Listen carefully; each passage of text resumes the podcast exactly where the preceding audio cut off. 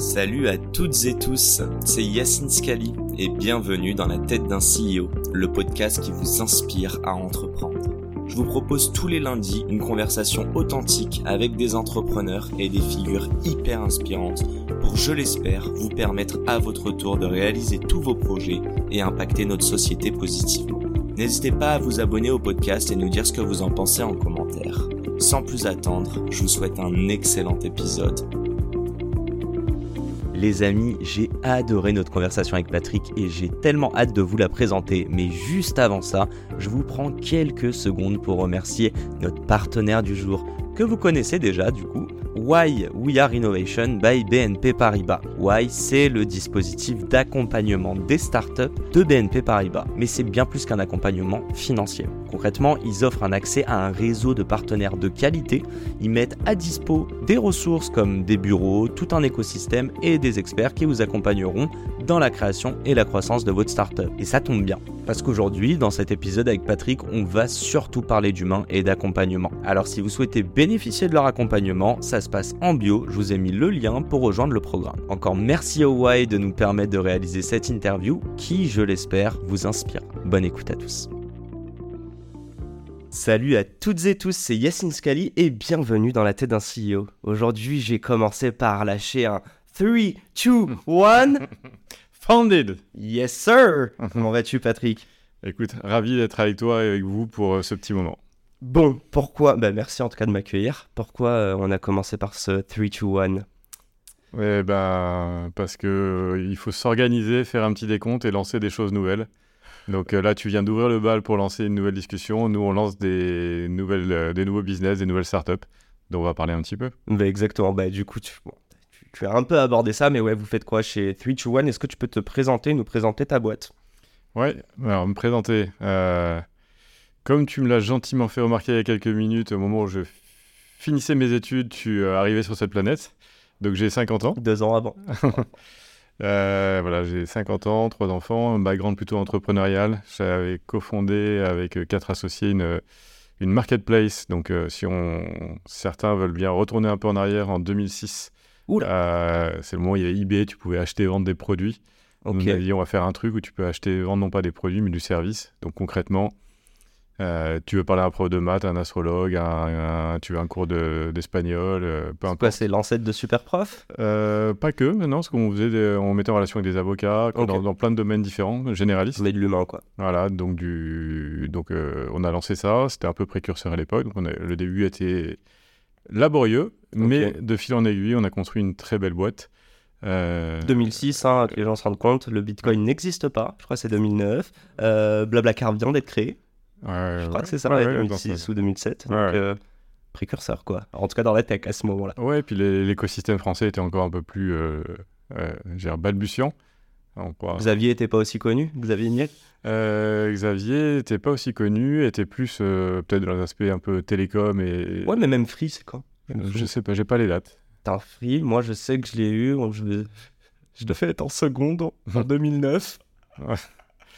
Ça, c'est vraiment pour pas te rajeunir. Je pense que tu vas être vache pendant toute cette discussion. Voilà. C'est bon, on va laisser l'âge de côté. C'est la passion qui nous rejoint. Pas le même maillot, mais la même passion. bon, et du coup, 3-2-1, excuse-moi, euh, tu nous parlais donc cette marketplace. euh, Alors, c'est ça, c'était avant, ça s'appelait Wengo. Ouais. Et donc, euh, euh, donc euh, à peu près 12 ans d'entrepreneuriat. Et en 2017, euh, moi, j'ai quitté cette aventure. La, la boîte est rentrée dans le giron du groupe Vivendi qui a acquis euh, l'entreprise et, à ce moment-là. Et donc les galères ont payé. les galères ont payé. euh, quoi, en tout cas, la- déjà, la- ont payé dans le sens satisfaction de monter une boîte qui fonctionne, qui était rentable, qui était viable. Euh, qui ont payé dans le sens où on a créé de l'emploi, euh, qui a payé dans le sens où euh, j'étais globalement, euh, et mes associés et pas mal de collaborateurs heureux de nous lever le matin, de nous retrouver. Donc déjà de, euh, voilà, de, de- de créer des choses positives, ça fait du bien. Et, euh, et donc en 2017, j'ai quitté, parce que je pense que j'avais fait mon temps. Et ne sachant pas quoi faire, euh, voilà, j'ai pris le temps euh, de discuter avec beaucoup, beaucoup d'entrepreneurs, 317 entrepreneurs la première année qui sont dans un fichier Excel. Excellent. Ah bah attends, Euh, je, je veux qu'on creuse là-dessus. Ouais, c'est vraiment la première question. Comment t'es devenu euh, Bon, tu l'avais déjà été entrepreneur. C'est quoi les réflexions qui se passent à ce moment-là? Euh, Notamment quand tu quittes cette boîte et tu te dis, je vais... ça a pris combien de temps avant de remonter une boîte? Même si c'était pas 3 2 1, peut-être qu'il y avait d'autres Mm. projets avant. Euh, et c'est quoi ce qui se passe dans ta tête à ce moment-là? Alors, pas mal de choses. Euh, la première, c'est, euh, en tout cas en ce qui me concerne, une incapacité à regarder les murs et le temps passé. Donc, j'ai étant connecté sur un peu sur les réseaux sociaux, j'ai dit qui veut un coup de main et j'ai pas arrêté d'avoir des, des messages d'entrepreneurs qui me disent, qui me demandaient est-ce qu'on peut se rencontrer, parler? Et donc, à, à la fois, j'ai essayé d'aider et de donner, mais j'ai aussi beaucoup reçu parce que quand tu as fait pendant 12 ans la même chose avec les mêmes associés, c'est pas mal de voir ce qui s'est passé sur le marché, te refaire un petit euh, update de j'ai découvert les fintech, les legal tech, les, peu importe quoi, tous les modèles que je connaissais pas les bien, euh, voilà, toutes les tech, Euh, et puis aussi d'autres façons de bosser entre fondateurs. Donc euh, j'ai donné, ça m'a nourri. Euh, Trois- me- 317, tu dis En ouais, même temps. un peu plus d'un an, je n'arrêtais pas. Ma, ma femme me disait mais c'est quand même dingue. euh, oh, ouais, après considère que tu prends un peu de vacances, donc il y avait plus par jour. Ok. Euh, Ça t'a animé Ça m'a. Ça t'animait Ça te. euh, Il y Ça- avait une sorte de fulfillment à la fin après les avoir aidés ou aussi avoir appris? Euh, Ouais, ça, non, ça me donnait une satisfaction de d'aider, tout simplement. Euh, le sentiment que j'avais appris des choses et de pouvoir transmettre deux trois trucs. Euh, mais à la fin, un peu un sentiment de, de frustration parce que tu tu passes une heure, deux heures, tu aides, tu fais bon, tu n'as pas de suivi et quand tu es entrepreneur, ce que tu aimes aussi, c'est construire. Euh, et là, j'ai dit bon bah c'est sympa, c'est plein de tu sèmes des graines mais tu les récoltes pas. T'as l'impression de faire du conseil, en gros, et pas Non, de voir la finalité. Pas, du- pas tant du conseil parce que je ne le prenais pas comme ça. Euh, C'était des moments très riches de rencontres avec des belles personnes. Et, et d'ailleurs, certains m'ont demandé de rejoindre le board et, et 4-5 où ça s'est fait. J'ai investi dans quelques boîtes, ça, ça s'est fait. Alors que ce pas du tout l'objectif, mais tout se faisait naturellement. Ok. Donc c'est comme une liberté de dingue de pouvoir faire ce que tu veux quand tu veux, d'avoir pas de contraintes, pas d'obligations, de se perdre. Euh, je pense que quand tu... Il faut accepter de se perdre. Ok. Euh, et Mais dans... bien te perdre aussi. ça, fait, ça fait partie du chemin. Tu parlais tout à l'heure, tu dis, euh, je sais plus comment t'as dit ça, cette image avec les murs, mais en gros, euh, regarder les murs, euh, enfin, tu te fais vite chier, quoi, si je comprenais bien. Ouais, j'ai peut-être comblé un vide aussi, hein, parce que du jour au lendemain, tu as, 250 collaborateurs et puis tu n'as plus rien. Euh, et bizarrement, quand j'ai quitté cette aventure-là, la première, ce qui m'a manqué le plus, c'était mon back-office. Euh, c'est de ne plus avoir le pouls de l'entreprise que tu as dans un back-office où tu vois ton chiffre d'affaires, euh, tu vois ton, à chaque seconde, tout bouge et compagnie. Garder contact avec les gens que tu aimes, tu gardes contact quoi qu'il arrive quand tu quittes l'aventure, mais ne plus avoir de pouls d'entreprise euh, dans la durée, de ne pas pouvoir dire j'ai fait ça, action, réaction, ça marche, ça marche pas. Mm. Euh, C'était assez, assez effrayant cette dimension-là. Et donc j'ai essayé de m'associer ensuite avec une autre personne, puis au bout de quelques mois, ça l'a pas fait du tout. Euh, de nouveau, je pense dans une logique plus de combler un vide qu'autre chose, j'ai pas eu le temps de réfléchir. Donc, Et- tu es plus dans l'action que l'intellectualisation? Euh, mélange des deux. Il y a des, il y a des petits moments d'intellectualisation quand il faut prendre du recul, il faut. Mais voilà, une fois que tu définis un, un objectif euh, et un plan et un moyen et le pourquoi tu y vas, euh, après voilà, c'est la guerre. Après, il faut y aller. Ju- Juste, tu parlais de, des cofondateurs. C'est quoi les questions que tu te poserais bah, Du coup, tu t'es associé oula, avec d'autres personnes sur euh, 3, 2, 1, 3, 2, 1. Tu nous as Ouais. dit, on dit tout. On peut tous les dire. Donc, euh, 321, je vais même lâcher. Dans celui-là, je suis pas sûr qu'il existe. Moi, j'aime bien le 3-2-1 hein, au 3-2-1 funded. Allez, 3, 2, 1, funded. Mais euh, ouais, bah, si on rentre un peu dedans, en Ouais. fait, comment tu as trouvé tes cofondateurs Euh, Combien de temps ça prend avant de se dire que c'est le bon ou pas le bon? Mm. C'est quoi les questions à se poser? Comment on trouve un cofondateur? Et je vais aller plus loin. Est-ce que si tu ne trouves pas un cofondateur, tu conseillerais aux gens quand même de se lancer et ils vont trouver un cofondateur au fur et à mesure que le projet grossit? Ou à l'inverse, plein vont te dire tu as besoin d'avoir ce ping-pong intellectuel au quotidien, d'être challengé par quelqu'un Voilà, vous avez 5 minutes, cher. C'est répondre sur deux dimensions. La première, si je regarde dans le rétroviseur, tu vois, on était, euh, nous, euh, quatre associés dans la première boîte. C'est quand même compliqué à quatre hein, d'aligner les planètes, de s'entendre euh, et de prendre des décisions. C'est pas le fait que euh, l'un était bon en tech, l'un était bon en finance, l'un était bon en bizdev ou ce que tu veux, qui c'est une évidence quoi. Il faut être complémentaire, super. Ça, Euh, je pense que j'ai appris rien à personne en disant ça. Mais ce qui nous a permis, de, de- je pense, de tenir et de bien travailler pendant 12 ans, c'est de l'admiration. Envers les autres? Ouais. Si, si tu penses pas que ton associé est le meilleur de la Terre et du monde, et que tu ne l'admires pas parce qu'en tech, tu sais que tous les choix qu'il va faire sont en béton armé, que c'est le meilleur et qu'il est malin et qu'il est rusé, tu traverseras pas les tempêtes. Est-ce que c'est le même truc quand on te dit, euh, même un stage, un CDI, on te dit parfois, surtout les premiers, choisis un boss, pas des tâches. Est-ce que c'est la même chose de te dire que tu dois être auprès de quelqu'un auprès de qui tu vas grandir, qui va te driver, etc. C'est ça quand tu dis être. euh, À fond les ballons, moi ce que je dis à mon fils euh, qui, a, là, qui va avoir euh, 20 ans. Euh, pour. Ah, eh, putain, tu vas me lâcher là. Ce podcast va s'interrompre d'ici quelques minutes. Yacine va finir avec un œil au bernois. Bon, tu peux me voyer à partir de maintenant. Très bien, on va remettre une distance maintenant. Excuse-moi, tu disais ton fils Euh, non, mais tu vois, c'est exactement ça. Et là, il me disait qu'il voulait faire euh, travailler, trouver des stages. Je, je lui ai dit, écoute, tu dois avoir un focus énorme sur trouver quelqu'un qui, au-dessus de toi, va te transmettre, t'apprendre, te challenger. Peu importe le secteur. Mais euh, moi, il y a quelques personnes que j'ai croisées qui m'ont euh, assez bluffé, mais je- j'en garde des, des soft skills de ces personnes-là. Et c'est eux qui t'aident à grandir. C'est rien de palpable quand tu dis qu'ils t'ont bluffé et tu parles de soft skills. Ouais, ouais. C'est un gut feeling. Quoi. Euh, ouais, un gut feeling, c'est des attitudes, c'est une exigence, c'est une rigueur, c'est à la fois autant de bienveillance que de que d'exigence. Mais et, il se trouve que on, on reviendra, mais il y en a un de ces gars qui était en début de carrière, un de mes managers, euh, un peu dans le conseil, qui aujourd'hui euh, va très très probablement rejoindre le bord de 3-2-1 et, Allez là. et voilà parce que c'est On le quelqu'un dont j'admire euh, énormément les à la fois les valeurs et, et l'angle intellectuel qu'il a sur tous les sujets.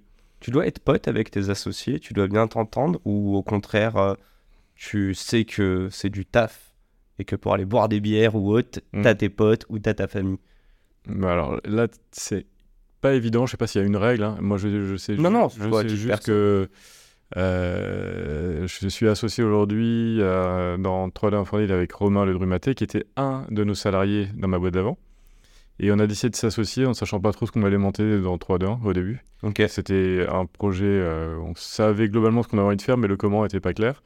Mais euh, on s'est associé sur un mot qui est euh, un tarte à la crème, bienveillance. Euh, on sait qu'on a les mêmes valeurs, on sait qu'on a envie de faire du bien aux gens avec qui on bosse, faire du bien à nous, faire à notre petite échéance, essayer de contribuer même pour la société, de faire des trucs sympas. Et, et donc c'est déjà, on avait un socle de valeurs, on avait envie d'avoir un- une aventure et un chemin ensemble. Euh, Tout en faisant de l'argent, sinon vous auriez fait une Oui, asso, oui, potentiellement. Ouais, ouais, tout à fait. Mais et puis après, c'est encore un autre débat. Fait- Faire le, du bien, on peut le faire euh, au quotidien, chaque seconde, et Et pas forcément dans le cadre du travail. euh, travail ou pas. Il y a plein, chacun est libre de faire ce qu'il a envie, mais ça, voilà. Donc, Bon, euh, tu, tu me tends la perche, j'aime bien poser cette Mm. question. Est-ce que tu as une mission sur Terre? Et si tu en as une, quelle est-elle? Waouh. J'ai- aucune ambition, bien sûr, de raconter, je- je changer la face du monde, mais non, j'essaie très marqué par euh, un peu la philosophie de un grand philosophe, pas du tout, de Jean-Jacques Goldman dans une de ses chansons. euh, euh, voilà, il, il parle que loin des grandes théories, euh, de, de faire des petites actions. Moi, je crois beaucoup à ça. Donc, me- pas de mission. je- J'essaie juste de faire du bien partout où je vais et à tout le monde. Euh, j'ai passé du temps à donner de l'argent à des SDF dans la rue, à faire des maraudes, à aider des mecs dès qu'il y a l'Ukraine, à me battre pour faire évacuer des gens là-bas, à, donner de l'argent au Maroc le lendemain matin auprès de la seule association qui je sais qui va pas faire n'importe quoi parce que je connais le fondateur, à tendre la main tout le temps et, et même dans le cadre du boulot, quoi, quand y a, on a eu des gens qui ont eu des galères euh, perso et no- notre première réaction c'est de leur dire euh, t'inquiète, on fonce, on est là et gère ton truc. Donc non, essayer de faire du bien quand c'est à notre portée. Moi, je, je voilà. euh, T'es je- plus sur le give first que le give back? Ouais, et puis dans le gif petit, mais ça a une valeur, quoi. Sans rien attendre en retour? Non, bah, absolument rien. Ok. Et, et- et on s'en fout du retour, non? Non, non, mais je suis... tu sais, en fait, le but, c'est aussi d'entrer dans ta tête pour Ouais. qu'on comprenne avant qu'on rentre dans, dans Mais, one. mais c'est hyper important parce que je, te, je te coupe. euh, en fait, ça s'applique également au domaine professionnel. Tu vois, quand j'essaye en permanence de. euh, c'est vrai que là, je viens de décrocher, mais. euh, parce que là, je- j'arrive plus à tenir le rythme en, en ce moment, mais j'ai tout le temps euh, consacré une demi-journée par mois à aider des gens dans le cadre pro en disant Venez, j'ai réservé des créneaux horaires, vous me, vous me bloquez 45 minutes et on se rencontre. Et si je peux vous aider, fine. Mais en faisant ça, euh, perso, pro, tu, tu donnes, tu donnes, tu donnes, mais tu apprends tout le temps, Mais tu t'enrichis. euh, évidemment. c'est mieux qu'un billet, quoi. Non, mais sincèrement, tu, tu vois des, des- tellement de sujets différents. Celui qui, celui qui reste dans son bunker à penser euh, tout seul qu'il est le meilleur du monde et que tout va bien se passer et qui n'est pas interconnecté avec, le- avec le, son monde et l'écosystème, je pense qu'il il- il s'appauvrit, quoi. t'as fait une école de commerce, toi. Euh, tes, tes enfants, ou euh, c'est l'aîné, euh, 20 ans? Ouais, j'en ai trois. Ok, bon, on va parler de lui parce qu'il est vraiment dans les études Mm. supérieures, j'imagine. Mm. Il, il fait quoi? École de commerce? Ok, moi je vais parler d'entrepreneuriat. Mm. Il t'en parle? Tu lui en parles De quoi D'entrepreneuriat? Ouais, c'est quoi la vision d'un, d'un j'allais dire d'un gosse de 20 ans? Mm. Là, c'est moi qui fais le vieux. euh, c'est ouais, de cette nouvelle génération. J'ai l'impression que l'entrepreneuriat est un mot euh, qui est un peu moins flou que ta génération, peut-être, Ouais, ouais. et même moi en fait. hein, euh, Donc, euh, Non, mais tout a été redistribué. ok. Franchement, Il est plus drivé par faire des thunes en finance. je dis ça parce que moi aussi j'ai fait des decks.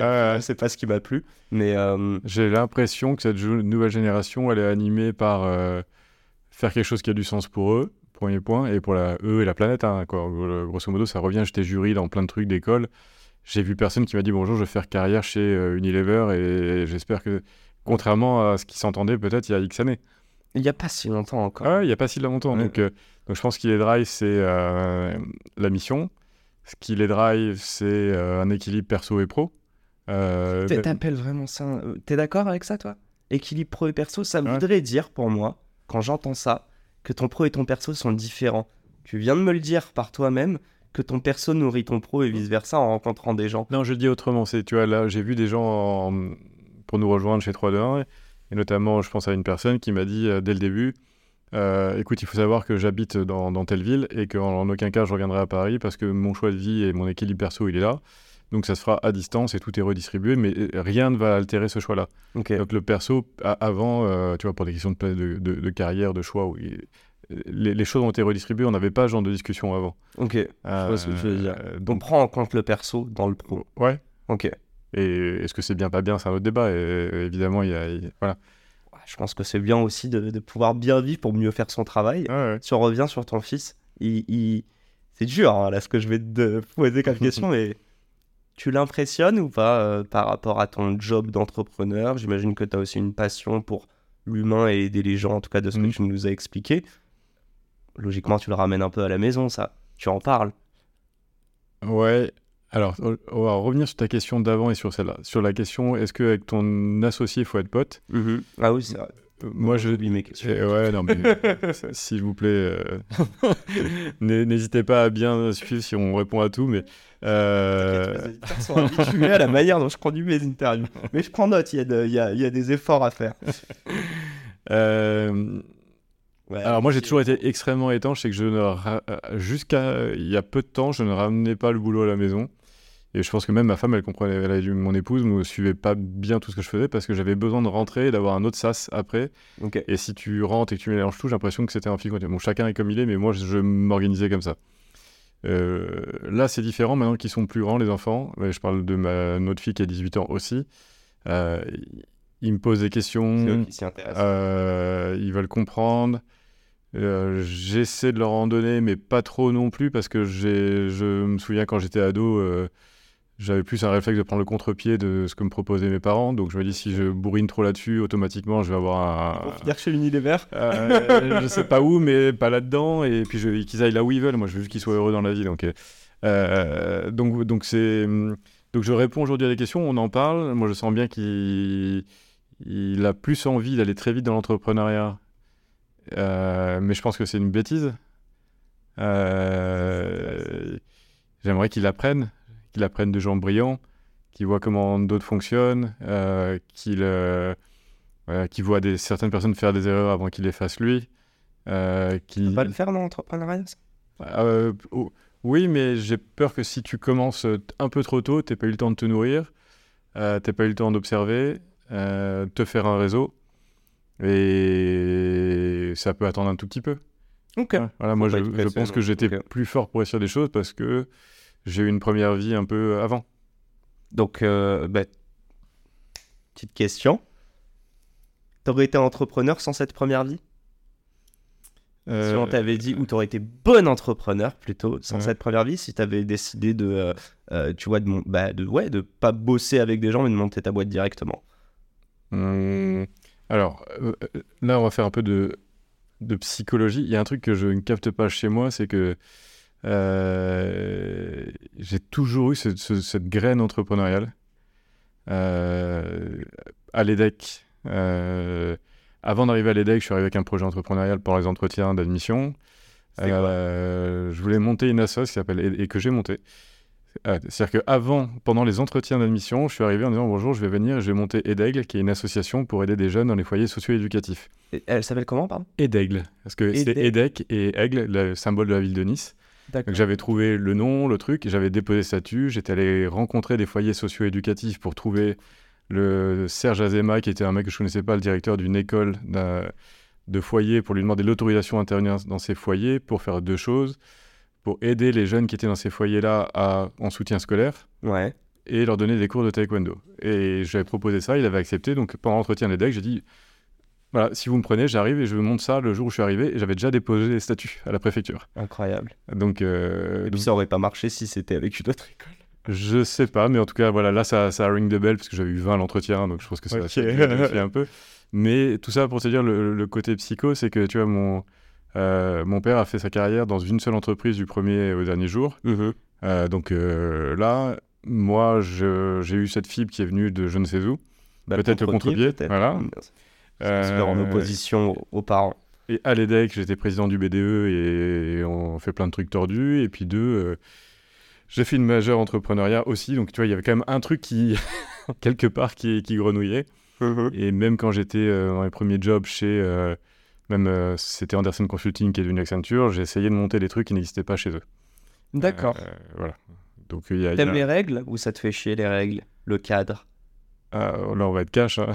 Vas-y. Euh, j'adore les contourner quoi. je croyais que t'allais te dire ça me fait chier, mais les contourner. Ah non, non, je ne veux pas chier, c'est normal qu'il y ait des règles. C'est un challenge pour toi. Ah ouais. non, c'est au contraire, c'est sympa parce que si, si tu restes sur l'autoroute ou euh, tu feras pas des choses hors normes. Quoi. Donc il faut chercher des moyens de prendre des petites routes nationales, un peu tordues, un peu sinueuses, euh, et c'est là où ça devient sympa. Je, je, évidemment, le temps file et euh, on est très philo, sage psycho, mais du coup, c'est parfait. On va, on va battre le fer tant qu'il est chaud. Tu m'as dit, la vie est courte. Tu m'as dit que ta démission, elle s'est faite en une journée. Et tu m'as surtout dit que l'entrepreneuriat, c'était savoir prendre des risques. Hmm. Déjà, tu es d'accord avec tout ça? Si je l'ai dit, Ouais. Ouais, ok. On continue un peu dans cette philosophie de vie, mais euh, est-ce que c'est un truc que tu retransmets même dans du perso euh, Quand tu dis prendre des risques, quand tu dis, euh, ouais, voilà, entre guillemets, le, statu quo t'ennuie, est-ce que c'est quelque chose que tu as vu même dans tes relations familiales Ça risque d'être compliqué, mais peut-être plus, ouais, dans, dans, dans, du perso? En fait, ce que j'essaie de comprendre, c'est est-ce que c'est ta personnalité? Et c'est quelque chose que aujourd'hui ta personnalité match totalement ton job ce qui n'était mhm. peut-être pas le cas avant? Mhm. Comment ça se passe à ce niveau-là euh, Non, j'ai vraiment la conviction depuis euh, chacun avec son parcours de vie, depuis que j'ai 10 ans, que la vie est courte euh, et qu'il est hors de question de perdre une demi-journée. Donc, j'essaie d'en profiter. Depuis que tu as 10 ans. Hein. Ouais. Ok. Tu saurais expliquer comment? Ouais, c'est perso. Ok, mais il n'y a pas de souci. Ah, okay. perdu un de mes parents et donc depuis ce jour-là, je me suis dit. Carpe diem. voilà, on va. Ok c'est tout est tellement fragile qu'il est hors de question de, de, gaspiller du temps. gaspiller et que euh, c'est une des composantes de l'équation, donc il faut faire avec. Ok. Euh, et donc, euh, ça se traduit dans toutes mes décisions, ça se traduit aussi dans le fait qu'il n'y a pas grand-chose qui me touche, tant qu'on ne touche pas à, des choses vitales. et toutes les galères qu'il peut y avoir pro, quoi, franchement, et ça peut peut-être rendre fou des gens autour de moi, c'est que même quand des fois il y a des grosses galères pro, c'est bon. T'arrives à mettre ton émotionnel de côté en fait Non, c'est juste des galères pro, quoi. C'est juste ça. Ouais, mais quand on le ressent mal ou quand on se dit merde ou. Bien sûr, ça fait quelque chose. Burn-out, c'est de l'émotion. La, dernière fois, on était dans le taxi avec un, avec Pierre et qui on travaille euh, ici chez Trois d'Infondil et, et euh, on, est, a ouvert l'ordinateur euh, pour préparer une réunion sur laquelle on, parlait. Et il me dit, mais t'as pas l'air stressé parce que c'était un sujet assez compliqué. Et je lui ai juste demandé si lui et ses gosses allaient bien. Il me dit oui. Je dis bon, bah, t'inquiète, ça va bien se passer, quoi. On va, on va... Et de toute manière, comme on a tout fait pour y arriver et que on est propre dans notre conscience et qu'on donne le maximum, bon, bah voilà, fine. Tu, tu te dis, c'est sûr qu'on va y arriver ou tu te dis, au pire, so what, si on n'y arrive pas? C'est quoi le, ce que tu te dis Non, je, je, me dis juste que je me fixe aucune limite pour faire des choses euh, belles, grandes, immenses et qu'on a le droit. Euh, je te raconterai un ou deux trucs Zarbi après, mais. Euh, de, de, de, se fixer aucune limite. Je pourrais donner deux exemples. Ouais. donc, donnons-nous les moyens, allons chercher plus que l'Everest. Donc, on ne pourra pas se reprocher à nous-mêmes dans notre glace sans que personne nous dise qu'on a tout donné pour y arriver. J'essaie toujours de réunir toutes les conditions pour y arriver avec toute la team. Euh, donc après, si on n'y arrive pas, c'est soit on a été mauvais, bah, il faut qu'on l'assume. Euh, voilà, mais, mais euh, et donc l'échec fait aussi partie du chemin entrepreneurial. Donc c'est une décomposante. Donc je faut pas la, nier. Et après, si des fois il y a des trucs durs qui font mal ou on n'y arrive pas, bon, ok, c'est mais l'essentiel est là quoi. tu vois. Dans quoi t'es mauvais? Dans quoi je suis mauvais? Euh, donc c'est là où c'est intéressant sur l'association avec euh, Romain est plus euh, mon associé ministre de l'Intérieur et moi de l'extérieur. Donc moi dès qu'il y a un truc qui devient extrêmement d'aller dans le détail, je suis nul. Ok. là où lui il va prendre un plat de spaghettis, aller le remettre en ordre d'un point de vue incroyable. je suis incapable, mon cerveau est incapable de faire ça. Mais d'un point de vue macro, tu, revois, tu vois des choses très, plus rapidement que lui peut-être euh, je pense que oui, oui. Et puis moi, je fonctionne que par. Euh, je suis plus euh, top-down. Je me dis où j'ai envie d'être dans, ou de faire, ou d'apporter ce sujet dans deux ans, trois ans. Et après, je redéroule toute l'histoire. Mais j'ai besoin d'avoir un objectif qui m'excite. Tu tends trop de perches, cher Patrick. Allez, on rentre vraiment sur 3 to 1. C'est quoi la mission et c'est quoi l'objectif? Ouais, fais-moi un petit peu le storytelling et puis mmh. euh, comprendre depuis quand ça existe, qu'est-ce que vous avez fait jusqu'à présent. Euh, c'est l'instant promo. Let's go. Euh, en dehors d'être l'instant promo, j'aimerais bien que tout le monde comprenne. En fait, le, constat de, le constat de, de départ, c'était de. Une fois que tu as été entrepreneur, tu te dis, avec peu, parfois, on peut faire de grandes choses. Et quand j'ai regardé euh, plein de groupes type 440, uh-huh. je me disais, putain, avec beaucoup, ils font pas grand-chose. Euh, je parle de la tech. Hein. Oui, oui, euh, d'accord. Voilà, ils sont assis sur des core business, des choses extrêmement faire, mais aujourd'hui. planète aussi, je crois. Et il y, a plein de, questions, mais ils ont des, des, process qui les aident à gérer leur core business et tout. Bravo, quoi, ça, ça cartonne. Mais si tu veux prendre des virages, créer des nouveaux business, avec Composant Tech, Aujourd'hui, c'est antinomique. Ok. Donc je me suis dit à un moment, est-ce qu'il n'y a pas un truc à inventer? Je voulais pas faire un cabinet de conseil, pas faire une agence, c'est le modèle que je n'aime pas pour d'autres raisons. Parce que j'ai travaillé là-dedans, je ne mhm. voulais pas le reproduire. Et je me suis dit, est-ce qu'il n'y a pas un moyen d'aller euh, allier la puissance d'exécution des entrepreneurs avec la, la, force des grands groupes euh, qui est là Et donc tous mes potes entrepreneurs m'ont dit, courage Fillon, ne te fous pas là-dedans, attends, tu vas galérer, les process et compagnie. Du coup, tu t'es dit, je vais y aller. et bah, du coup, je me suis dit, est-ce qu'on peut pas inventer un modèle qui n'existe pas? Donc, ne sachant pas ce que c'était, mais je me dis, si à un moment, on arrive à euh, co-créer des boîtes, donc notre mission, c'est quoi, quoi? Le pain, c'est quoi sur le marché? Les... Toutes les grandes entreprises ont du mal à créer des relais de croissance à composante tech. Ok. Ils n'ont pas l'agilité On peut mettre plein de choses. Agilité, main de... Ok. Il y a plein de choses qui, qui font que. Euh, pourquoi ça bloque euh, à côté de ça, euh, des entrepreneurs avec peu sont capables de faire des fois, euh, il y a beaucoup d'échecs, des merveilles.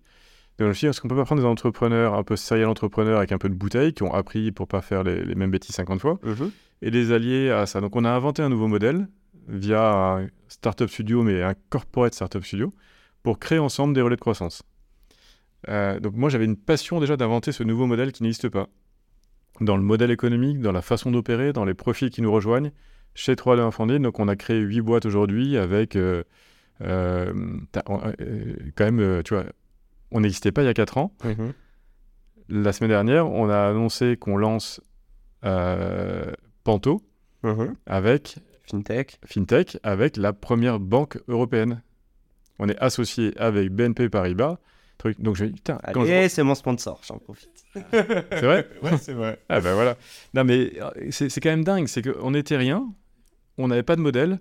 On a créé un modèle, on sait l'opérer, et aujourd'hui, on ne fait pas simplement avec la, boulangerie euh, du coin, on le fait avec la première banque européenne.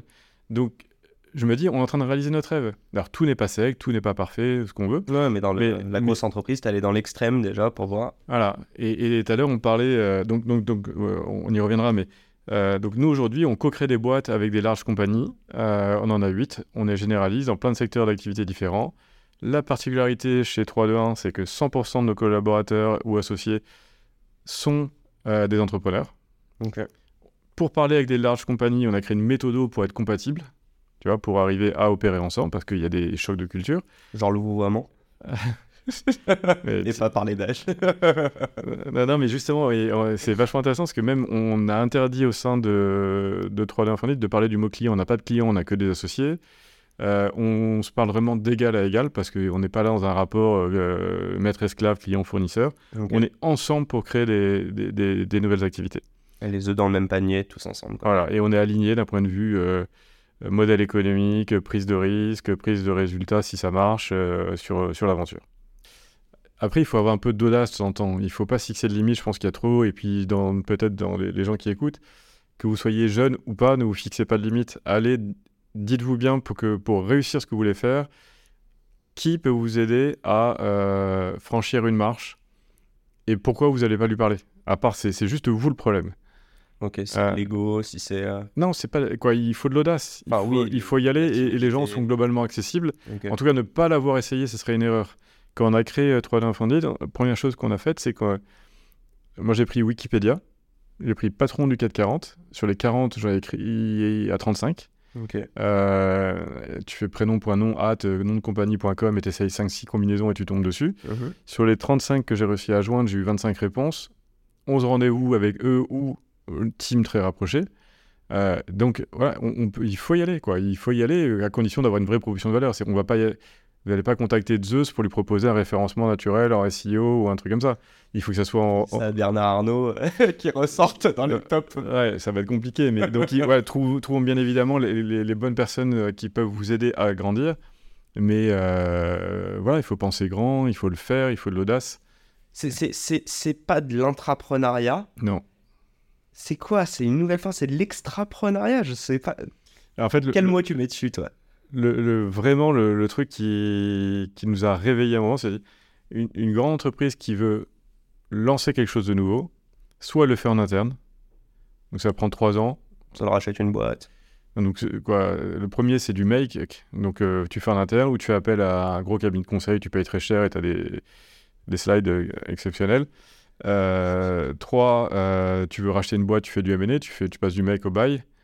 Euh, ou tu fais du partnership avec des startups. Et globalement, l'ensemble des displays, des dispositifs qui sont là marchent euh, très partiellement. Et on s'est dit, nous, on va essayer de proposer un nouveau truc, c'est qu'on va analyser des opportunités ensemble avec eux. Donc on passe deux mois à creuser, mais à un niveau mais colossal, certains sujets. Quand tu dis des opportunités, ce sont des boîtes qui existent déjà? Non, non, c'est pas la question. C'est on, identifier sur le marché des, des pains euh, auxquels il faut apporter une réponse et peut-être que cette entreprise-là a quelque chose en elle qui lui permet de mieux adresser ça. Donc on va analyser des opportes. On, une fois qu'on met le doigt sur quelque chose, on va vraiment la qualifier, quantifier pour se dire est-ce que ça vaut le coup de se lancer là-dedans? Si oui, est-ce qu'on sait prendre le marché? Donc on, on, inclut le go-to-market euh, dans la décision d'y aller. Si oui, on est capable d'estimer le besoin de financement pour y aller, qui peut, ça peut être euh, 1, 2, 3 millions pour lancer euh, sur les 12, 12 euh, ou 18 premiers mois. Et à ce moment-là, l'entreprise dit OK, on y va. Et nous, on impose à ce moment-là euh, de créer un espace. Donc, ça s'appelle une nouvelle société. Mhm. Mais c'est n'est pas une, une, fin en soi de monter des startups. Hein, on n'a pas la passion de. Voilà. Mais pourquoi on fait ça? C'est qu'en créant cet espace dans cette Newco, on a des règles qui permettent de s'affranchir de certaines règles de la maison mère, tout en gardant le contrôle. Donc on crée... Donc une... que tu bypasses leur process quand tu dis ça? Bah, On crée un nouvel espace, une nouvelle société qui a ses propres règles pour opérer, pour coller au tempo du marché et pas au, coller au tempo des décisions internes de la grande entreprise. Par contre, la grande entreprise garde une forme de contrôle euh, sur cette boîte-là en étant majoritaire ou minoritaire dans le capital. Alors, juste une petite chose, quand tu disais lever 1, 2 ou 3 millions, est-ce que l'entreprise met de l'argent dedans ou cet argent il vient d'autre Alors, on n'est pas un fonds on s'autofinance, nous. Euh, donc, le modèle économique, le financement est assuré par la grande entreprise. Euh, et nous, le modèle, pour faire très simple, c'est que, pour dire, on est payé pour faire sur un mode, de fees jusqu'à l'incorporation de la boîte. Et puis après, progressivement, la boîte s'envole. Euh, et nous, c'est nos parts qui se valorisent. On continue d'accompagner. Donc tu finances un besoin en fonds de roulement, mais ton business model reste, pas si c'est le même qu'un fonds ou qu'un BA, mais c'est Bah, l'exit quoi. À, à la fin, on a des parts d'une boîte. C'est ce qui fait aussi, c'est hyper important, qu'on aligne les intérêts. On a tout intérêt à se battre pendant 3, 4, 5 ans. Euh, un peu les, été- euh, voilà, et on est aligné sur les objectifs qu'on a mis en amont euh, derrière. Donc on est un ADN commun euh, entre je- un fonds, puisqu'à Mhm. la fin on a un portefeuille de boîtes dans lesquelles on a des participations, mais on n'a pas investi. Euh, et un peu, euh, allez, j'aime pas le dire, mais un peu de analytique au début pour pas dire conseil, euh, sachant qu'on est que des entrepreneurs et qu'on ne prend pas les sujets comme des consultants traditionnels. J'avais cette question justement, euh, tu nous parlais du go-to-market et du pain que vous compilez ensemble. Euh, vous prenez donc ces deux mois d'analyse avant de pouvoir se dire on y va, on n'y va pas. Et évidemment, je pense avec le corpo, vous vous mettez d'accord aussi là-dessus. C'est quoi qui fait pencher la balance dans un oui ou un non? On dit que le competitive advantage reste quand même la main-d'œuvre, donc l'humain. Tu l'as dit et je le répète, vous êtes tous des entrepreneurs, pas des consultants.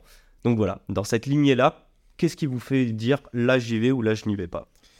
Qu'est-ce qui fait euh, Alors tu prends, prends des mondes euh, très très très entrepreneuriaux.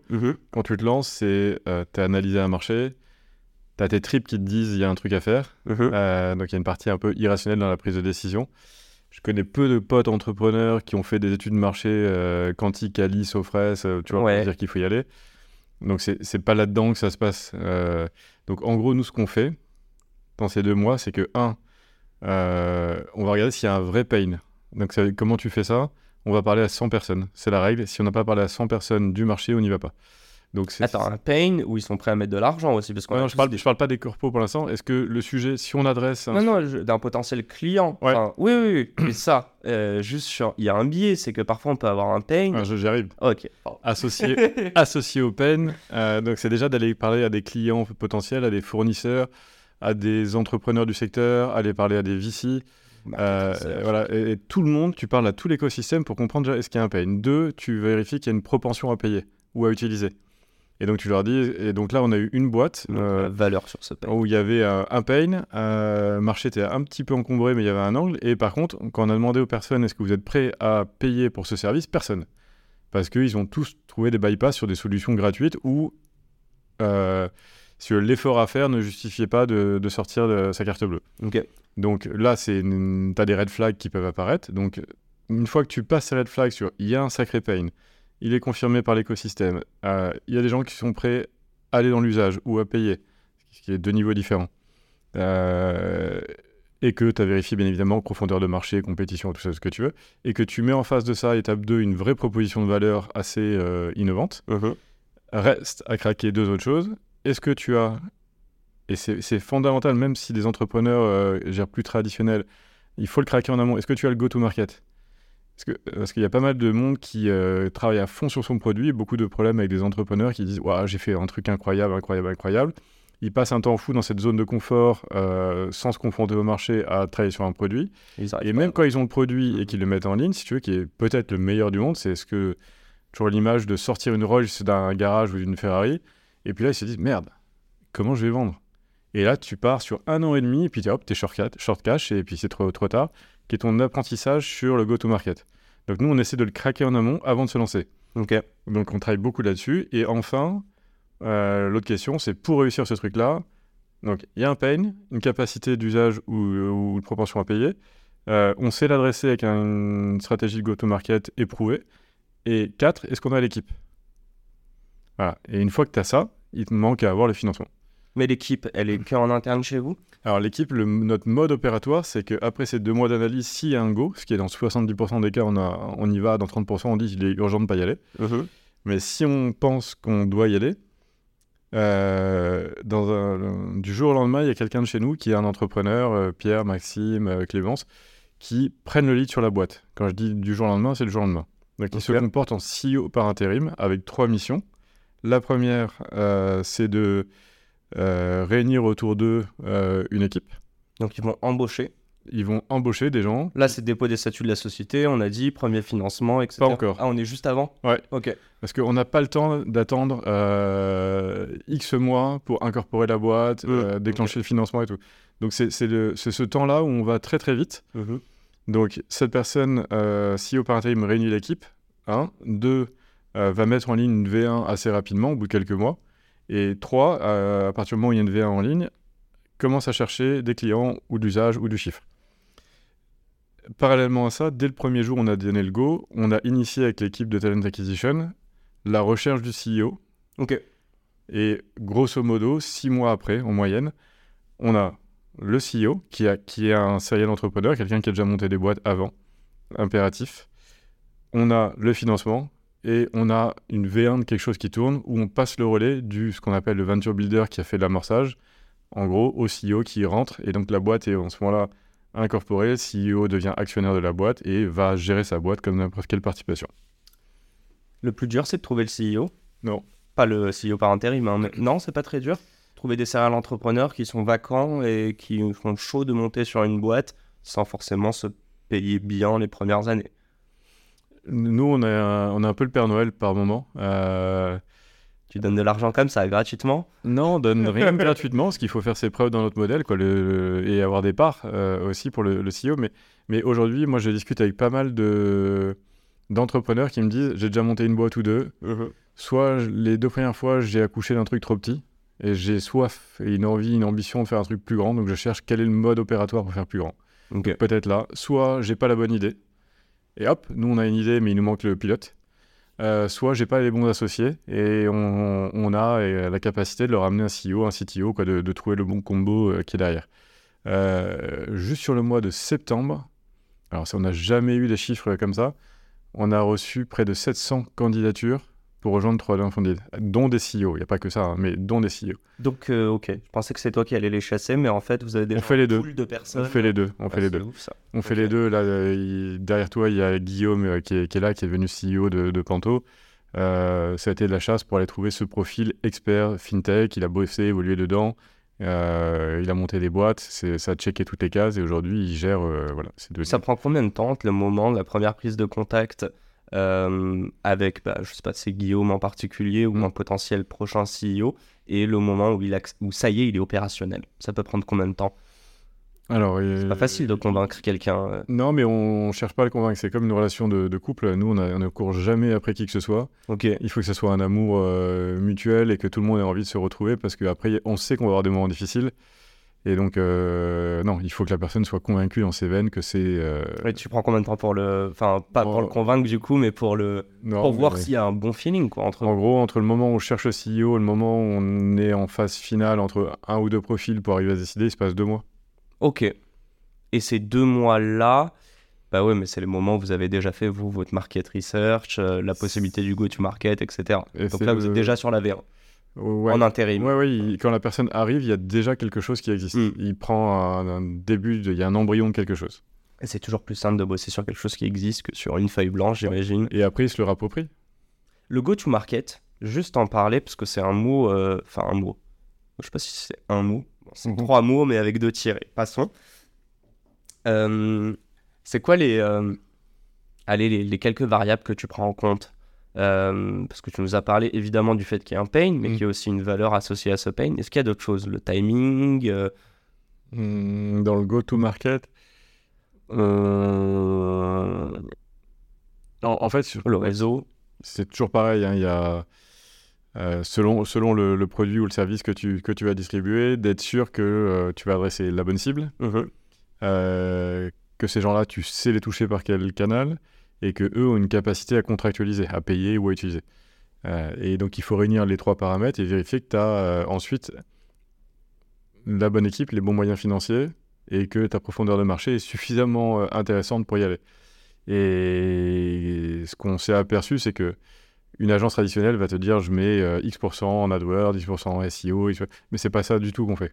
Ok. Nous, on va vérifier qu'en parlant à des entrepreneurs sur des secteurs un peu cousins de ce qu'on fait, que euh, s'ils veulent vendre une solution SaaS B2B à des euh, avocats, dans un secteur un peu cousin et pas concurrentiel, exactement, c'est quoi les trois trucs qui ont fait la différence? Ok.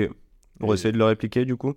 Pour s'en inspirer, le décliner, l'adapter, euh, répliquer. Mais dans ces cas-là, c'est peut-être parce qu'il faut mettre euh, des sales avec tel profil euh, là, est-ce qu'il faut aller sur le terrain quoi. C'est très très très opérationnel les sujets sur lesquels on, on va. C'est pas des généralités sur une allocation budgétaire traditionnelle. Quoi. C'est quoi les raisons pour lesquelles tu dis non? Et est-ce que c'est plus dur de dire oui ou non? Il y a deux raisons pour lesquelles on n'y est pas allé jusqu'à présent. Euh, alors, la première, c'est euh, une boîte que. On est venu nous voir pour lancer une boîte avec une idée arrêtée, ce qu'ils avaient déjà bossé avec des consultants euh, avant. On a fait ces deux mois d'analyse. Ce que t'adores. Non, mais ils sont bien pour des trucs. Et par contre, quand voilà, nous, on allé sous le capot après, une fois que l'analyse a été faite, on a essayé de voir vraiment le go-to-market. Et on s'est rendu compte que le marché qu'on voulait, et, qu'on voulait adresser euh, était. euh, Il y a un acteur qui détenait 40% de part de marché. Les 60% restants, quand on a fait des enquêtes, personne n'était prêt à payer. Euh, donc la propension à payer. Donc là, on s'est dit, bah, si on va y aller, tu peux mettre les meilleurs sales de la Terre. On va avoir un coup d'ag de folie, euh, avec potentiellement un churn énorme. Et on, donc il y Parce a qu'il y a un oligopole déjà. Y a- y voilà, et on ne voyait pas du tout comment euh, adresser le marché, même si le pain est réel et que ça paraissait très bien en disant oui, le marché fait 3 milliards, on va prendre 2%, ça va bien se passer. Il faut de l'humilité à ce moment-là quand même. Ouais, mais c'est hyper dur parce que tu vois, notre modèle, c'est quand même de monter des boîtes. Bah oui. Et donc, quand on est retourné voir cette compagnie en leur disant au bout de deux mois, vous savez quoi, on arrive à la conclusion qu'il ne faut pas y aller. C'était un peu. Bon, on les a progressivement amenés à ça, ce qui participe à la réflexion avec nous. Mais c'était une décision dure de, parce qu'eux avaient des signaux plutôt favorables euh, à, à l'origine. Ok. Et Le corpo est raccord avec vous? Le- bah, on explique et il a compris le raisonnement. Ok. Et de fait, euh, ça a créé une confiance de dingue parce qu'ils ont vu qu'on était, euh, tu vois, euh, pas parti par un parti pris bête dans, dans nos décisions pour, en gros, développer pour développer. Et du coup, on a monté deux autres boîtes avec eux. Trop cool. Donc ça, c'est le Ça, premier. tu disais, il y avait un, ouais, le deuxième. Deuxième point, on a raison. bossé avec une autre compagnie pendant cette phase un peu préliminaire avant de se, se marier, tu vois, de, quand on commence à travailler ensemble. Et pour être très clair, on s'est rendu compte assez rapidement que on adressait le bon pain, on avait la bonne solution qu'on avait déployée en test, qu'on avait la bonne équipe et qu'il y avait une opportunité de marché de dingue. Mais un ADN incompatible à bosser ensemble. Ok, donc là de l'humain, du fit humain qui a pas fait. Fit humain et une façon d'opérer. On l'a mis sur la table 3-4 fois. euh, et la quatrième fois, c'est nous qui avons décidé d'arrêter. D'accord. Parce Et- qu'on pensait qu'on n'allait pas avoir, si tu veux, le, le fameux mot d'agilité ensuite pour opérer. Euh, une fois qu'on passait à l'étape 2 d'incorporer la boîte, que tout allait être compliqué pour prendre la moindre décision et qu'on n'allait plus du tout coller au tempo du marché, euh, de fait de, de guerre de pouvoir, de process et Mhm. autres. Et ça devenait impossible d'opérer. On, on a anticipé que ça allait devenir, en, en dehors du pas agréable, et on est quand même là pour se faire plaisir, comme je te disais, on Bien a sûr. envie de bousiller la vie au quotidien, que ça allait être une relation qu'on ne souhaitait pas avoir et que quoi qu'il arrive, on allait avoir trop de freins dans l'exécution. Le, le jeu n'en valait pas la chandelle, quoi. Même si on réussissait, ce, ce serait trop compliqué, Bah, trop. Ouais, on...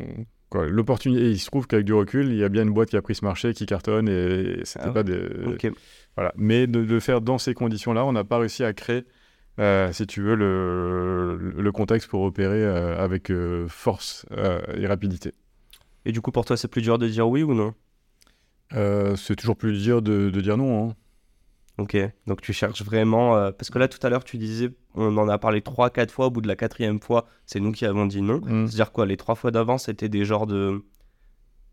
C'est quoi, c'est une petite graine qu'on plante et voir si justement ils sont d'accord, s'il y a Non, pas. c'était des gros warnings en disant on, est sur le bon sujet, mais il faut opérer autrement, opérons autrement, opérons autrement. Et, et au bout de quatre fois, bah, Tu- Il n'y avait pas en fait de, il y avait pas d'action prise derrière ou de changement? je pense qu'on n'arrivait pas à passer à l'étape 2. Quoi. Euh, Et donc dans ces cas-là, il vaut mieux arrêter. je, je- tout à l'heure, on en parlait de l'idée. En fait, ce que je trouve intéressant, c'est que l'idée. euh, a- vous avez une méthodo en fait. Vous avez une Mm. méthodo pour identifier le pain, pour potentiellement créer une solution. Mm. Vous allez recruter le CEO et le CTO. Et là, je me dis, mais attends, moi qui ai bossé en VC, on n'arrête pas de te dire que le plus important euh, bah, pour une boîte tech, faut qu'il y ait un avantage compétitif, comparatif, qu'en général, il est porté par l'humain. Même si c'est une tech, c'est porté par le CTO ou la Mhm. complémentarité avec le CEO. Déjà, est-ce que tu es d'accord avec cet adage de dire que euh, le- l'idée c'est 1%, l'exécution 99 Et du coup, la question que je te pose dans ça, mais c'est euh, c'est quoi l'avantage compétitif de 3-2-1 dans ce cas-là? Alors en phase sur le 1,99, Ouais. euh, on- clairement l'exécution, euh, tu vois, il y a quelques années, nous on avait lancé dans ma boîte, pas celle-là, mais d'avant, un truc qui s'appelait rendez-vous-médicaux.com pour la prise de rendez-vous avec des médecins. Tu vois qu'il y a un petit acteur qui a pris le marché et on, est, On est parti quasiment en même temps et je prenais quelques déjeuners avec Stanislas Château à ce moment-là. Et bon, il a tracé, il a explosé tout le monde. Il a été meilleur dans l'exécution que tout le monde. Donc, euh, euh, respect. Euh. Donc, oui, l'exécution fait la différence. À idée comparable, voilà, c'est ce que t'en fais. hein. Donc, Donc, là, on parle de Doctolib, mais ouais. En termes de tech, donc, tu dirais, c'est vrai qu'il y a beaucoup qui disent que Doctolib, euh, limite, c'est juste un truc pour booker des, des rendez-vous, quoi. Non, mais il y a plein de choses. C'est- Évidemment, c'est tous facile. des process qui sont liés ensemble et qui. L'exécution, euh, celle, ça a été dingue. Le produit a été dingue. le- les phases dans lesquelles il a choisi d'aller sur le de prendre les petits secrétariats médicaux, puis les établissements de soins, puis les hôpitaux. Donc, c'est le go-to-market qui a fait la diff, en fait, pour Il a été heureux. Et, et, et de, puisque tu parlais de, des VC, mais d'avoir trouvé des fonds capables de, d'appuyer avec lui à la hauteur de ses ambitions et d'être au rendez-vous. Donc quand- voilà, euh, aujourd'hui c'est chapeau. Ouais, C'est un pote, Stanislas. Non, c'est pas un pote. Ah mince. Mm. On va demander une intro. Euh, non, on c'est, en discutera plus tard. Ouais. Et, euh, alors c'est vu quelques fois, mais c'est pas un pote. et du coup, le- l'avantage qu'on. Enfin, on va terminer un petit peu là-dessus avant de passer sur ces questions. L'avantage compétitif, Ouais, en de, un- de un trois, seul- de un. Un seul mot, ça tient en un mot à mon avis. Euh, Patrick. non, non, non, non. euh, C'est, euh, bah, c'est Yacine. Allez là. c'est bon, mic drop et je rejoins la boîte ce soir. Non. Et demain, on lève 3 millions. La- la- L'avantage, je, pense que le, euh, le point clé, c'est le côté entrepreneur. Euh, on a un mindset et une capacité d'exécution compatible avec des larges compagnies. Euh, on est capable d'exécuter mieux que euh, beaucoup de monde. Parce que vous savez leur parler? On sait leur parler et on a créé un modèle opératoire qui permet de travailler ensemble. Donc, ça, c'est votre secret sauce? Ouais. C'est quoi? C'est un Excel avec. euh, ou Non, c'est pas un Excel, c'est une somme de process? la chose. C'est d'avoir réuni ces gens, d'avoir cet ADN, d'être capable de comprendre leurs contraintes. Aujourd'hui, on a euh, des packs d'associés qui sont compatibles avec ça. On a une répartition de la cap table euh, qui est compatible avec ça dans notre modèle.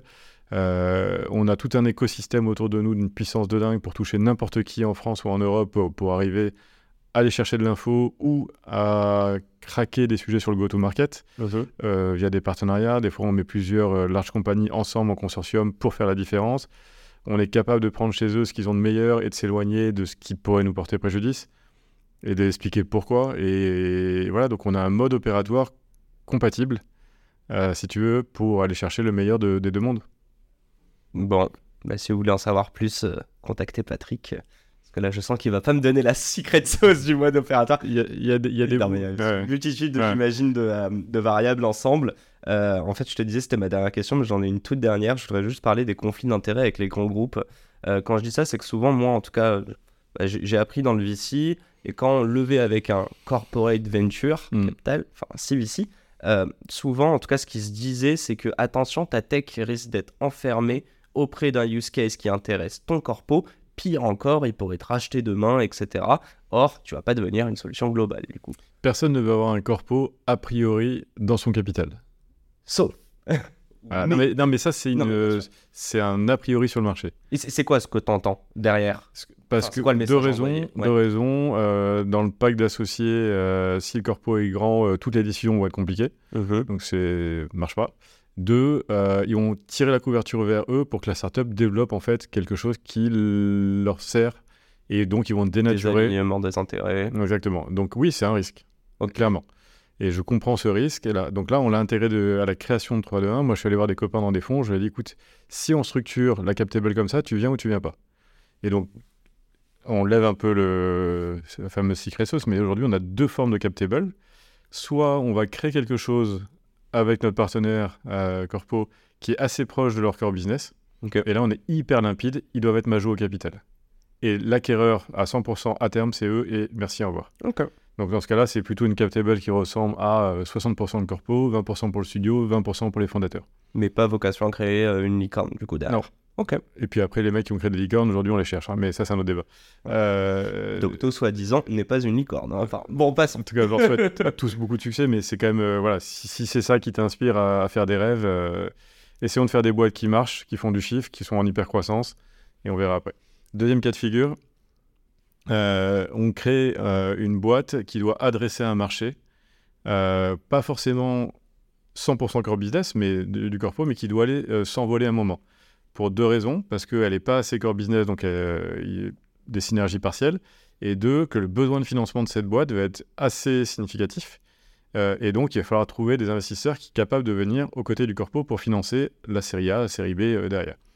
À ce moment-là, le corpo est minot à la création. Les fondateurs sont majos. Et c'est les fondateurs qui se diluent. Et voilà. Et, mais déjà, c'est bien leur boîte. Et donc, on- nous, on n'a pas de problème. Si je dis qu'on est des fois un peu le Père Noël, c'est que les fondateurs qui nous rejoignent pour prendre la- la- la- le lead euh, de chacune des boîtes, il y a des cas où on leur dit euh, Gars, euh, viens, tu vas avoir plus de 50% du cap. Waouh, c'est Père Noël. Euh, la levée a déjà été faite, parce qu'on a déjà 2-3 millions qui ont été euh, souscrits. Oh, génial. Et il y a déjà une équipe. Tu pourras virer qui tu veux, garder qui tu veux, mais il y a déjà une. Voilà, une. Et en plus, il y a déjà une version qui est en ligne. Que tu peux itérer. Donc, ils partent avec un terrain de jeu, si tu veux, une zone de confort. Et by the way, tu vas être payé. Donc, ça fait quand le même- risque. Quoi. bah, il, non, il, il prend un double risque. Il va payer, payer pas la hauteur de ce qu'il aurait sur le marché ailleurs, d'une part. Et les actions euh, sont vestées sur une période qui va cranter au fur et à mesure de son succès. Ok. C'est quoi, Euh, c'est 3 ans de vesting C'est 3 ans. Ouais, c'est 3 ans. En moyenne, un c'est 3 ans. Ok. Voilà. Ok, d'accord. Euh, je voulais juste savoir, tu fais des intros ou tu te charges de faire des intros pour des futures levées de fonds ou au contraire, tu estimes que c'est pas ton expertise? Bah, c'est la responsabilité des, des CEO de nos boîtes de mener ça. Et bien évidemment, on a un petit carnet d'adresses et on aide à un milliard de pourcents. euh. Donc un WhatsApp direct aux bons partenaires dans les bons fonds et en permanence, on, on essaie de trouver les shortcuts pour taper au bon niveau, la bonne personne, aller vite. Mais on, on est vraiment en appui, mais c'est eux qui doivent être euh, in charge. Bon, moi j'ai longtemps cherché un projet entrepreneurial et en fait j'ai découvert au bout d'un an qu'il était sous mes yeux et que j'avais mon podcast. Donc je ne vais pas essayer de te rejoindre, mais franchement j'aurais bien voulu entendre parler de 3, 2, 1 euh, bien plus tôt. Un grand merci en tout cas euh, Patrick. Je te propose de te garder et de passer sur les petites questions du tac au tac en 5 minutes. Ok? Go. À nous retrouver en vidéo évidemment. À tout de suite. Et nous sommes donc de retour pour ces dernières petites minutes en vidéo si vous voulez voir nos magnifiques têtes avec Patrick. Bon, un grand merci Patrick pour cette heure mais c'est pas terminé. J'aimerais savoir, tout entrepreneur a plein de projets, tu nous en as parlé. Est-ce qu'il y a un projet, toi, euh, que tu aurais voulu lancer et qui a jamais vu le jour? Et pourquoi? Alors, au regard de mon parcours, aujourd'hui, le truc qui me ferait plaisir à lancer, c'est une école de l'épanouissement. Pourquoi la plupart des entrepreneurs, en tout cas passionnés que je rencontre, beaucoup me parlent de l'éducation? Pourquoi l'éducation c'est important Bah, je pense vous? que. Alors, il y a plein de paramètres, mais si je prends moi, déjà, moi, mon parcours, euh, je retiens deux profs dans toute ma scolarité que j'ai trouvé intéressants. Ok. qui euh, c'est peut-être normal, mais euh, je trouve que c'est trop stéréotypé, c'est trop. faut s'adapter à un système, que le système est dépassé, Que toi t'aimes bien contourner les règles. que j'aime bien voilà, essayer de trouver comment. Alors je pense que nos gosses ont, ont des atouts en or, sont tous différents et que le- les, les obliger tous à rentrer dans un système. Je vais être dur sur le mot parce que j'aime beaucoup les enseignants, mais un peu carcéral. quoi. C'est c'est trop dur, c'est trop. et, euh, Trop de discipline, trop- d'autorité. Pas- ouais, pas- pas- c'est pas tant ça, c'est très bien l'autorité, il en faut. Au contraire, j'ai aucun problème là-dedans. Mais comment, euh, en fonction de chacun, euh, on adapte en fonction de ce qu'ils aiment faire, on adapte en fonction de leurs soft skills. Euh, et euh, il y a peut-être deux façons d'apprendre. Tu vois, j'ai, moi, j'ai fait euh, parcours un peu traditionnel, après euh, une formation à l'INSEAD, et, et même je trouve que le, le mode de questionnement euh, qu'il y avait là-bas était vachement intéressant.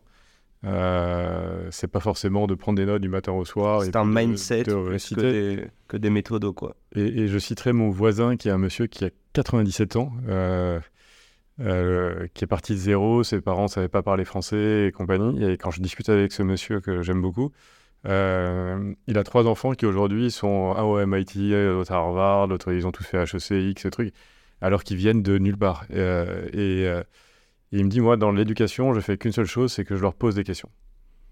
J'ai rien à enseigner. Et je trouve que ça mérite de se poser des questions. Donc, comment on peut faire un, espace de lieu où les jeunes peuvent s'épanouir, se, révéler, qu'on qu'on mesure par des KPI leur épanouissement?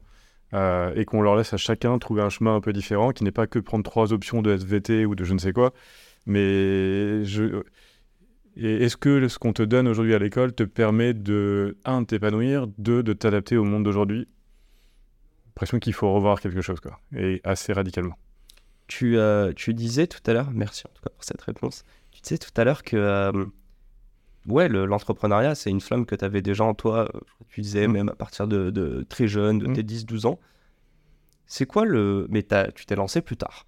C'est quoi le conseil que toi, t'aurais aimé entendre Peut-être à tes, tu vois, 18-20 ans, on est vraiment dans la fleur de l'âge, on se pose toutes ces questions-là sur l'avenir, sur qui on est, sur nos personnalités, euh, et qu'est-ce qu'on pourrait faire de nos dix doigts. Donc ouais, le, conseil qui t'aurait fait, toi, aller dans l'entrepreneuriat plutôt. Parce que maintenant, tu sais hmm. que tu es entrepreneur et que c'est fait pour toi. Ouais, et après, tout le monde n'est pas fait pour aller là-dedans et tout, faire, faire attention et... et en fait, moi, je pense que ce qui m'a permis d'y aller, c'est que j'ai pas peur de l'échec, j'ai pas peur de me planter, j'ai pas peur de sauter dans le vide. Je m'en fous. Je sais que voilà, je vais pas mourir, hein. donc euh, ça va bien se passer. Euh, donc c'est pas tant celui-ci, parce que j'ai l'impression que ça je l'avais déjà, mais euh, euh, peut-être un peu plus de quoi, avoir confiance en soi. C'est fond, ça va bien se passer quoi. Et en plus, hmm. ça se gagne avec l'action, l'expérience, la, confiance en soi. Ouais, bien sûr, avec du recul, ça me paraît l'évidence, mais euh, moi, j'ai aussi le fils d'un copain qui est en train d'entreprendre, qui a 23 ans. Euh, euh, je pense qu'il a des doutes, des questions et compagnie, mais l'énergie qu'il déploie, je, je l'encourage par plein de petits détails ou de questions à bomber le torse, à y aller. Il n'y a pas de raison, il peut y arriver, il va y arriver, il est en train d'y arriver. Donc, il, il, faut trouver des gens autour de soi qui nourrissent la confiance et qui te dans tes moments de doute, d'inquiétude, de solitude, ben, soit, soit là. Ça peut être une épouse, ça peut être un copain, ça peut être un, board member.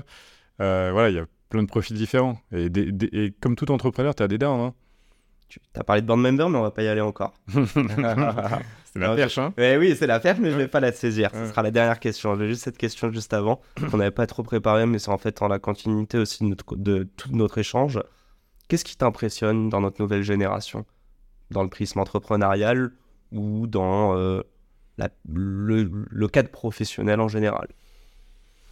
Peut-être l'ambition. Je trouve qu'on est. Mince, je me cale dedans là, mais je sais pas cette nouvelle génération. je trouve que la Gen Z est plus ambitieuse que peut-être euh, ceux qui sont dans nés dans les années 60-70. Ouais, il y a une volonté de. Alors, il y, a un rêve, une ambition, il y a un, rêve de, euh, de faire du bien. Et, c'est ce qui, voilà, c'est ce qui aussi permet de, de, se lever le matin et d'y aller. Euh, donc cette dimension positive est vachement bien. Uh-huh. Et je regarde ça en étant, euh, tu vois, j'étais jury dans l'entrée d'université d'école, j'étais jury dans des incubateurs, euh, Station F et compagnie. Et, et, globalement, le nombre de projets qui ont, j'aime pas le mot impact, mais qui cherchent à faire du, du bien, uh-huh. à faire du bien, sont, sont, sont, très nombreux. Premier point. Et associé à ça, c'est l'ambition. C'est qu'ils ne veulent pas faire euh, une petite crotte. Euh, ils ont des ambitions, des rêves pour essayer de faire un truc large. Et j'ai l'impression que l'écosystème français et européen, aujourd'hui, leur permet d'avoir une assise pour faire ça. Euh, qui n'était pas le cas il y a, je vais faire le vieux schlock encore, mais il y a, a 10-15 ans. Euh, il y a 10-15 ans, tu parlais des entrepreneurs, il n'y a personne qui te parlait d'aller dans plus d'un pays. Quoi. Mais est-ce que tu trouves pas que l'ambition a été un peu matrixée par cette quête de la licorne et de la levée de fonds? Oui, bah, un peu, mais gardons le côté positif de cette dimension. Qui est la rentabilité aujourd'hui bah, Positif, c'est que si tu fais un truc qui est bien, va le scaler plus large. On a fait des entreprises françaises qui étaient bien, qui sont restées trop françaises. Euh, aujourd'hui, il y a de l'argent, il y a des fondations écosystèmes qui t'aident à aller euh, plus large. Uh-huh. Euh, nos jeunes sont mieux formés. tu vois, parce que dans, globalement, toutes les pas mal d'universités, d'écoles, euh, tu as des, programmes d'entrepreneuriat, des incubateurs, des trucs. Donc, ça rentre dans le quotidien plus tôt. Donc, euh, oui, on est mieux armé pour, euh, pour créer. Et je pense que le, monde de demain a besoin de, créer des choses nouvelles et, et l'impression qu'on est globalement au rendez-vous là-dessus. Quoi. Bon, bah, hâte en tout cas de voir ce qui sort dans les prochains mois. Chers jeunes et étudiants, j'espère que vous écoutez bien les paroles de Patrick. Dernière question promis. Le board member. Vivant mort, fictif ou réel. Qu'est-ce que ce serait si tu avais l'opportunité d'en choisir un ou une? Euh, En fait, j'aimerais bien avoir quelqu'un de. Alors là, on est en train de s'équiper de trois board members pour 3, 2, 1. en fait, c'est une approche un peu rationnelle. Si là, je pars en vrille un peu plus loin dans ta question, je pense que ce que je cherche dans ce genre de profil, c'est quelqu'un qui serait radicalement différent, qui viendrait d'un univers euh, radicalement différent. Non pas pour apporter euh, comment on fait plus de leads, de trucs, tu vois, mhm. c'est pas, on n'est on est, pas là, mais qui a un angle de vue euh, opposé. Peut-être un artiste. Moi, j'allais deviner, j'allais dire un philosophe. Mais bon, peut-être un artiste aussi. philosophe, ça, je me nourris autrement là-dessus. Ok mais quelqu'un qui est un artiste qui a réussi à scaler au niveau mondial, tu vois, euh, ou large, mais qui ne donne pas d'ambition, justement, qu'on se retrouve sur des, des, volontés de faire des choses belles et grandes, euh, mais qui, dans d'autres industries, a, a, eu cette dynamique où il s'intéresserait sur notre secteur et, et que nous, on s'intéresserait aussi à son secteur pour apprendre de choses différentes. Parce que si on reste entre nous et qu'on est trop consanguin, c'est assez euh, mhm. limitant. Donc, think out of the box. T'en as un en tête ou pas? Ouais. Ça peut mêler aussi avec un, un art que t'apprécies. Non, mais je vais revenir sur un truc, mais moi, c'est des personnalités en fait qui me plaisent. Je fais un truc con, mais je reviens là-dessus sur celui que je t'ai cité il y a pas longtemps. Mais euh, tu vois, des, des, mecs comme Goldman qui ont réussi dans, dans un monde stéréotypé des médias sans s'exposer, en se mettant en retrait, euh, en étant euh, peut-être le, le, mec le plus écouté ou le plus préféré des Français aujourd'hui, mais en ayant pris de nouveau les contre-pieds du secteur. Mhm. Euh, rien que ce, contre-pied m'intéresse. Moi, je sais qu'ils s'en fout de notre sujet, qu'il n'est pas du tout là-dedans et tout ce que tu veux, mais j'ai la chance de le croiser une fois. Mais euh, je, je, me dis qu'un regard un peu euh, punk. Ok, là où on t'attend pas, ou faire des choses Ouais, on pas mais surtout il trace sa route. Tu vois, aujourd'hui, là, il s'expose pas, il est en dehors, alors qu'il pourrait être partout, il pourrait faire les top quoi, les, les hits des quatre coins du monde. Euh, de, de, cas de, beaucoup. Mais il a, il a, choisi, je crois, de faire don euh, sa fortune, euh, non pas à ses enfants, mais à des associations. Philanthrope, quoi. ouais, et, mais c'est des valeurs derrière. C'est... Et donc je trouve ça vachement intéressant. Ça nous aiderait peut-être à penser un peu autrement la mission qu'on se donne, de se dire est-ce qu'on peut pas aider des boîtes françaises et européennes à créer des sacrés relais de croissance? Et il y a peut-être un prix qu'on ne voit pas, une façon d'opérer différente. Donc de, voilà, de me nourrir d'un point de vue complètement différent. It's a wrap. un grand merci. Ça va, t'as pris du plaisir? Ah, c'était un régal. Et écoute, très content de cette discussion. Bravo pour euh, la façon dont tu le conduis et, sans notes, et ton ADN. avec beaucoup d'interruptions. merci à toi, Patrick. Je vais terminer là-dessus, mais euh, je te demanderai pas si t'es philanthrope parce que tu nous as déjà montré. Euh, que tu faisais aussi beaucoup de dons, que tu aidais les gens et même de la nature de ton job. Euh, vraiment, j'aurais bien voulu te rencontrer plus tôt parce que moi je passais par beaucoup de phases où je me suis posé beaucoup de questions. Aujourd'hui, quand on parle, moi il y a une chose que je retiens de cet échange, c'est en fait tu me dis and so what, genre au pire, là je parle d'un point de vue pro. Euh, alors évidemment, tu as, ton histoire, on a toutes nos histoires, mais j'ai l'impression qu'il y a un côté où euh, tu vois la chose d'un point de vue pragmatique, même s'il y a du gut feeling et tout, et t'enlèves l'émotionnel. Euh, là où je pense que beaucoup, moi le premier en tant qu'entrepreneur, avons une petite peur de l'ego. Donc voilà, un grand merde à tous ceux qui nous écoutent. Arrêtez d'avoir peur, foncez. Et si vous voulez rentrer dans une boîte qui a déjà levé des fonds et que vous êtes serial entrepreneur, contactez notre cher Patrick Amiel. Un grand merci à toi. Merci à tous. À la semaine pro pour un nouvel épisode. Ciao, ciao. Et c'est la fin de cet épisode. Si cet épisode vous a plu, n'hésitez pas à nous soutenir en nous mettant 5 étoiles sur les plateformes, en vous abonnant évidemment et en nous laissant des commentaires. Hâte de vous retrouver la semaine prochaine. Ciao